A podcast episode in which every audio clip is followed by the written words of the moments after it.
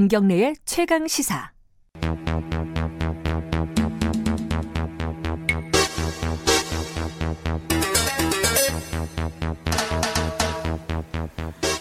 사건의 이면을 들여다보고 깊이 있게 파헤쳐보는 시간입니다. 추적 20분 박지훈 변호사님 나와 계십니다. 안녕하세요. 안녕하세요. 박지훈입니다. 휴가 갔다 돌아오신 한겨레 신문 김한 기자 나와 계십니다. 안녕하세요. 네, 안녕하세요. 휴가가 휴가 같지 않았겠어요? 아, 제가 갔을 때는 코로나가 이 정도는 아니었었는데 광복절 전이었어 갖고 아, 돌아올 무렵쯤 되니까 아주 네, 심각해져 갖고 좀 여러저러 이러저러 심란합니다. 이럴 땐 일하는 게 제일 나아요. 놀, 놀면 심나네 이럴 때는. 오늘은 오랜만에 법 얘기 좀 해보겠습니다. 법 오늘 최근에 이제 이슈가 됐던 것 중에 하나가 어, 전광훈 처벌법. 이거야 네. 뭐 들으면 다 아실 거예요 무슨 취지인지. 그러니까 뭐 감염법을 강화하겠다 이거 아니에요. 그렇죠.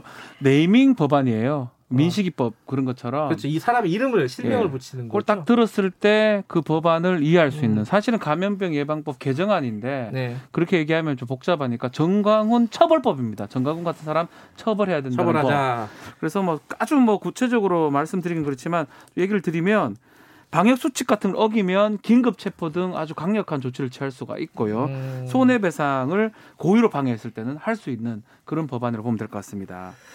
저는 이게 방역 수칙을 어길 경우에 그럼 지금은 체포가 안 된다는 말이잖아요. 거꾸로 보면은. 원칙적으로는 불구속 수사 원칙이고요. 아. 방역 수칙 어긴다 하더라도 1년 이하의 징역 또는 2년 이하의 징역 정도밖에 안 돼요. 음. 역학조사 방해한다고 하더라도 예. 그렇기 때문에 원칙적으로 불구속이 원칙이고 1년 이하라는 건 1년 밑으로라는 거거든요. 예. 한 달까지 2년 이하도 2년 밑으로 음. 벌금도 1,000, 벌금도 2,000밖에 안 되기 때문에 아주 경한 범죄라고 분류가 됩니다. 음. 그러니까 구속이 안 될 가능성이 높은 범죄고 이것을 좀 변경을 해가지고 긴급 체포가 가능하도록 하는 겁니다. 3년으로 올린다는 거잖아요. 그죠? 형도 음. 올리고 예. 체포도 가능할 수 음. 있도록. 예. 그뭐 그 여권에서 계속 내고 있어요. 정청래 의원도 네. 그렇고 이원욱 의원도 그렇고. 근데 그것도 좀 다르더라고요. 이원욱 의원은 감염법 예방 관리 법률이고 어, 의원이 낸 거는 재난안전관리기본법이에요. 이거, 네. 이거 복잡하네 이거. 약간 차이가 있긴 한데 예. 근본적 취지는 처벌을 좀 강화하자라는 취지고요. 예. 감염병 예방법은 감염병이 발생했을 때 그것에 따르지 않는 사람들을 처벌하는 거고요. 네. 재난안전관리법은 재난 관련된 일에 대해서 처벌을 가능한 한 건데 예. 감염병 그게 지금 같이 창궐 했을 때도 재난의 일종으로 볼 수가 있습니다. 그래서 음. 둘다 큰 취지는 뭐 다르지 않다고 봅니다. 이게 사실은 법을 만드는 것도 중요한데, 그러니까, 그러니까 이런 위기 상황에서 처벌하는 것도 중요한데, 이 항상 법이란 게 균형이 있어야 되는 거잖아요. 네. 이게 기본권을 너무 침해하는 거 아니냐, 이 비판하는 쪽은 그런 거예요. 네? 그런 비판도 나오고 있고 실제로 이렇게 법을 개정 강화하는 것이 그 국면에 지금 사실 이제 이게 네이밍법이라는 게그 국면 이슈에 어쨌든 이제 올라타는 형태의 음. 발의가 되는 경우가 많은데 네. 이런 법들이 실효성이 있느냐 지금까지 그러니까 예를 들면 아하. 대표적인 게 이제 민식이법인데 당시에는 뭐 굉장했습니다. 국민청원 요구도 굉장히 높았고 그게 어떤 이제 어, 아이들의 안전 문제에 대한 국민들의 정서 를 건드린 측면이 있어서 그렇죠. 굉장히 법 개정에 대한 요구가 높았는데 실제 이제 적용을 해- 운영을 해보니 이 법이 여러 가지 좀 이제 말하자면 미비점들이나 하- 어, 음. 부족한 점들이 있다라는 거죠. 문제점 또 다른 음. 문제점들이 뭐 이런 법들이 여러 가지가 있었는데 뭐 대표적으로 이제 뭐 임세원 교수 사건이 그렇죠. 있었을 때 뭐 임세원법 같은 것들도 음. 이제 했었고 했었는데 이런 것들이 어 부분적으로만 보면 이제 취지에 부합하는 것 같으나 음. 사실 더 큰 중요한 원칙들, 헌법적인 원칙들, 예를 들면 개인의 자유라든지 네. 여러 가지 뭐 어, 형벌의 어떤 균형성이라든지 뭐 네. 이런 것들을 좀 침해하는 소지들이 있고 지금 이 감염병 예방법도 지금까지는 언론이 감염병 예방법을 어기면 통상적으로 벌금 한 300만 원 정도 받는 음. 형- 정도의 법률이었는데 이 법을 갑자기 이제 긴급 체포 가능하고 3년까지 늘리는 게 어, 과연 이제 그 전에 그렇게 만들어 놓은 취지가 있을 텐데 뭐 이런 것들과 이제 어떻게 좀 충돌하는 게 아니냐 뭐 이런 비판도 제기되고 있습니다. 그 이슈가 발생했을 때 음. 속도와 함께 진행되는 거야 좋긴 한데 이제 나중에 이- 어 그때 이거 왜 만들었지 뭐 이렇게 돼 버린다는 거잖아요. 그죠? 심사 숙고를 해야 됩니다. 뭐 예. 일반 법률은 마찬가지입니다. 특히 이거는 처벌 법규거든요. 예. 형벌 형벌을 부과하는 법규이기 때문에 명확해야 되고 그 음. 형벌이 타당한지도 좀 검토가 되는데 한편으로는 지금 민식이법도 얘기로 다 얘기를 하지만 과연 우리가 심사 숙고를 하고 결정한 또 입법한 것인지 네. 그 부분에 대해서 좀 의문 제기가 되고 특히 정강원 처벌법 지금은 막 정강원 처벌해야 된다 뭐 이렇게 얘기를 하지만 조금 시간이 지나가 봤을 때 과연 그 법이 타당한 법률이었는지 타당하다는 게뭐 옳고 그름이 아니고 예. 그 형량이라든지 적절했느냐, 적절했는지 예. 수위 그런 같은 것들이 것들이 이제 논의가 되- 문제가 될 수가 있겠죠. 뭐 그거는 이제 국회에서 논의를 해야 될 상황인데 당장요 지금 정광훈 목사 같은 경우에는 격리가 돼 있잖아요. 네. 그 코로나 확진이 돼가지고 원래 선거법으로 네. 어, 구속이 됐다가 보석으로 나온 거고 이번에 다시 뭐 재구속 여부는 이제 법원에서 결정할 문제지만은 다시 수사를 하잖아요. 이번에 뭐 감염법 위반이라든가 이런 것들도 그러면 뭐 구- 구속 사안이 되는 겁니까? 어때요? 그렇죠. 지금 정강훈 이 입- 상황을 좀 설명해 드리면 예. 격리된 상태고요. 예.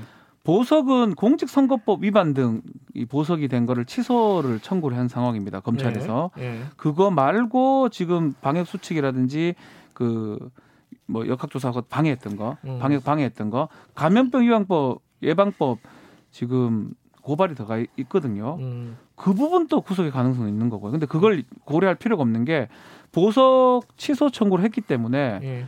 아마 그걸로 결정이 날 건데 격리 때문에 그 이후에 아마 결정이 날 것으로 좀 보입니다. 음, 음. 하긴 요번에 보- 보면은 코로나 상황에서 어, 감염법 이, 그러니까 방역을 방해한 혐의로 구속된 사람들도 꽤 나오고 있죠, 있어요, 예. 그죠? 꽤 있죠, 어, 꽤 예. 있죠. 근데 이제 그거 말고도 어, 워낙 대규모 집회가 있었고 거그 그것을 주도 뭐 주최하진 않았지만은 주도했다는 혐의는 있으니까 뭐 구상권 청구 어, 만약에 할 수 있다면 어마어마한 금액이 될 텐데 네. 가능할까요 이게?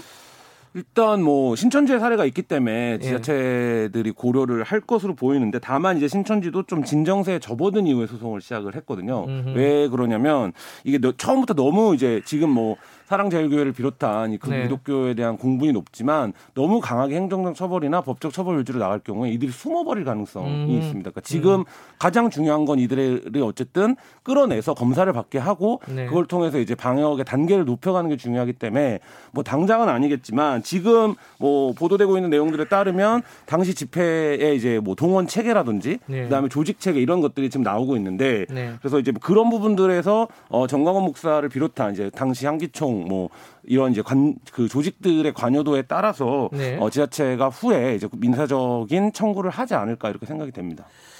아, 세- 세무조사 얘기도 나오고 있고요, 그죠? 네, 세무조 뭐 아니, 가능하다. 이게 뭐 저희 정강훈 목사 얘기는 하도 많이 해가지고 네. 좀 지겨운데 사실 오늘 이 얘기 좀 하고 싶었어요. 박형순 금지법. 네. 이거는 저희 저희 프로그램에서 이렇게 어, 자세하게 다루지를 않아가지고 이게 박형순 판사잖아요. 판사죠. 요번에 그8.15 광복절 집회를 허가를 해준 판사 아닙니까, 그죠? 네. 이게 쉽게 말하면은. 근데 이 박형순 금지법은 어떻게 하겠다는 거예요, 이 판사를? 이거 어떻게 어, 뭐예요, 이거는? 이거는 제가 알기로는 판사 이름을 네이밍한 거는 뭐 처음일 것 같습니다. 아, 그렇겠죠. 전 세계적으로도 없을 것 같거든요. 음. 판사는 법률에 대해서 그걸 갖고 판, 적용하고 판단하는 사람인데 네. 자신의 이름이 등장한 게 이게 영광인지 뭐 영광이 아닐지 불명일지 뭐 알 수가 네. 없는데 이 이제 박 판사가 집회를 허용을 했죠. 네. 허용을 하면서 뭐 여러 가지 허용할 수 있었던 이유도 있어요. 네. 방역 수칙을 지키는 상황이라면 집회의 자유는 헌법상 보호, 보호해야 될 권리니까. 신고가 또 100명 들어갔잖아요. 그렇죠. 너무 적게 돌았으니까 당연히 지킬 거라고 뭐 보고 음. 그 이전의 상황도 보고 결정했는데 어쨌든 간에 그런 결정 때문에 아 뭐 그게 이유라고 봐야 될지는 모르겠지만 감염병이 지금 정말 커져 버렸거든요. 많은 예. 사람들이 그 참여를 했고 그래서 결국은 감염병이나 감염법 아니면 재난안전관리법상의 그 집회 제한 지역이 있으면 네. 그곳 그런 곳에서 만약 집회를 하려면 아예 그냥 그때는 그런 일이 생기면 법원의 결정 이후에 판결 이후에 하라는 겁니다. 음. 그러니까 뭐 가처분이고 다 필요 없고 이거는 그 이후에 아주 기본권을 좀 심도하게 제한하는 상황이죠. 그래서 그 박형순 같은 판사가 이걸 허가 안 해줄 수 있는 근거를 지금 마련된 그러니까 것이죠. 지금은 원칙적으로는 허용이고 예외적으로 불허하는데 불허하는데. 거꾸로 한다는 바뀐 거죠. 거죠. 거꾸로. 그 지역이면 예. 감염병이나 재난법, 재난관리법 위반 그 지역이라면 원칙적으로 안 된다. 다만 법원의 결정을 받으면 허가가 된다. 일단 그게 봐야 그게 되겠죠. 또 있고 사법부가 판단할 때뭐 전문가 의견을 꼭 들어야 된다. 뭐 네. 이런 것도 있죠. 그러니까 이게 사실 촉발된 배경은 이런 건 것 같아요. 이게 이제 서울 그 행정법원 행정 11부 네. 판사들인데 이들이 이전에는 예를 들면 좀 이제 진보 단체들이나 이런 단체들의 집회들은 불허해 왔어요. 예. 그러니까 이 감염병을 이유로 5월 달에도 집회를 불허했던 적이 있고 예. 감염병 전파인데 5월 달에는 기억하시겠지만 이제 코로나 확산세가 지금까지는 안, 지금 같지는 않던 시점이었는데 근데 갑자기 이제 8월 15일 집회는 그 전부터 이제 7월 말 8월 초부터 여름 대유행에 대한 어떤 전문가들의 경고가 있었음에도 불구하고 말씀하신 대로 100여 명 참석 인원을 믿고 음. 어, 집회 허가를 내줬다는 말이죠. 그러니까 이거에서 집회를 어, 허가하는 데 있어서의 어떤 사법부 이중잣대 이런 것들이 문제가 됐고 그게 어, 8월 15일 집회 허용으로 인해서 대규모 이제 말하자면 감염 사태를 부른 거 촉, 음. 촉발한 것 이런 것들이 이제 합쳐져서 지금 이제 이 집회에 대한 자유를 네. 감염병 상황에서는 원칙적으로 제한할 수 있는 상 어, 단계까지 나아갔는데 이것도 예. 사실 앞서 말씀드렸던 법안들과 마찬가지로 여러 가지 헌법적 가치들을 침해하는 그렇죠. 사실 소지가 있기 때문에 굉장히 좀 논쟁이나 논란이 될 것으로 보이고 무엇보다 이거 이제 여야 국회를 통과해야 되는데 8.15 집회를 바라보는 여야의 관점이 극명하게 다르기 아. 때문에 상당한 논란이 예상이 그 됩니다. 상당히 또 이런 거는 좀 특이한 상황이 돼버린 것 같아요. 어떤 뭐 게요? 예- 예를 들어서 보수정당에서 집회 같은 걸 좀 많이 반대를 했었거든요. 예전에 뭐 마스크 아, 착용이라든지. 맞아요, 맞아요. 근데 야, 어. 이 사안을 두고 과연 이 보수정당하고 또 민주당하고 어떻게 좀 이걸 바라봐야 될지 이 부분도 참 사실 그림이 잘 안 그려집니다. 음. 근데 일단은 우리 김 기자 설명처럼 기본권 제한 측면이 상당히 큰 겁니다. 음. 집회 자유는 원칙적으로 허용이 돼야 되는데 이 원칙적으로 불허가 되는 상황이 되기 때문에 네. 지금 이번 사건 때문에 이런 법안이 지금 나온 거거든요. 네. 조금 지켜봐야 될 부분 같아요. 근데 이게 사실은 이제 법, 법리적인 뭐 기본권 문제 이런 걸 좀 떠나서 판사가 판결을 한 거잖아요. 사실 이게 그렇죠. 이제 집회를 허- 허가해 줘라. 근데 그 판결이 잘못됐을 경우에 네. 어떻게 하냐. 이- 왜냐하면 이제 그 청와대 청원이 지금 해임이라는 거예요. 아, 근데 그 이거는 이거 제가 저도 저도 판사님의 판단이 참 아쉬운 측면이 있는데 네.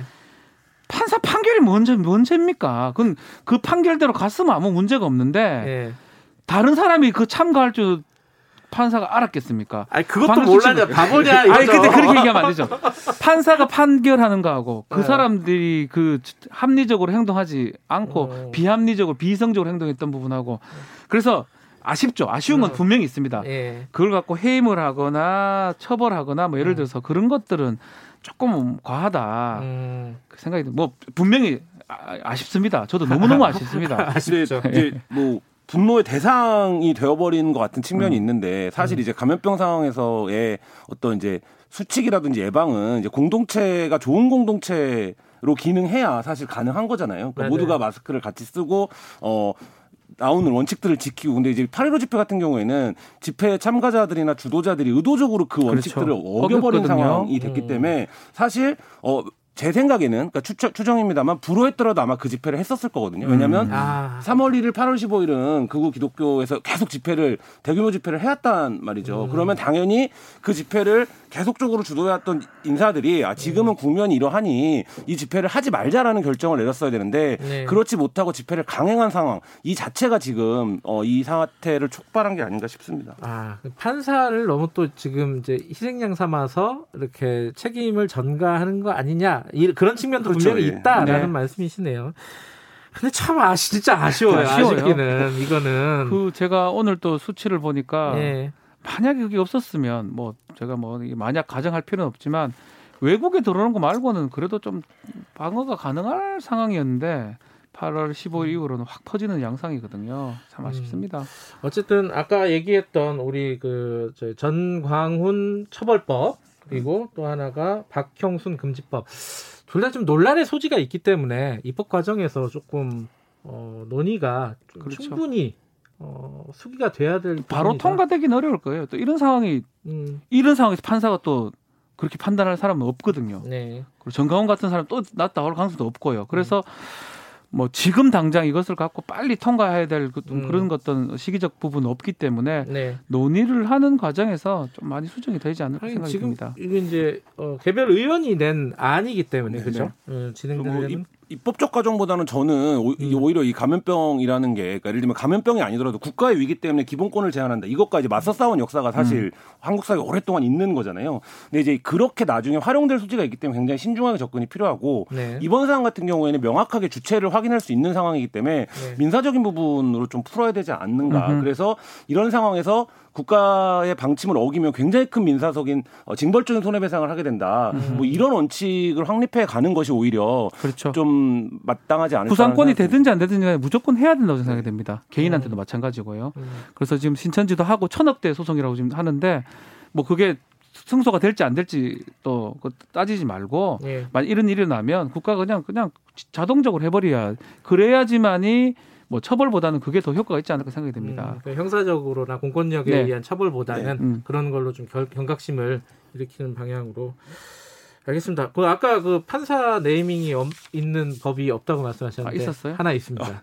뭘까요? 뭘까요? 어, 생각이 안 없었을 나는데. 것 같은데. 김영란법이 아, 있었어요. 김영란법. 판사 아니잖아요. 아, 대법관 아니었나? 그- 당신은 네, 아니었죠. 아, 아니었으니까. 아니었나? 음, 당신은 아니었다. 현직 판사의 이름을 걸었던 법은 없었다 이 네, 안, 말입니다. 안 예. 틀린 걸로. 네, 알겠습니다. 오늘 두분 말씀 감사합니다. 네, 감사합니다. 감사합니다. 박지훈 변호사님 그리고 한겨레 신문 김한 기자님이었습니다. 지금 시각은 8시 46분입니다.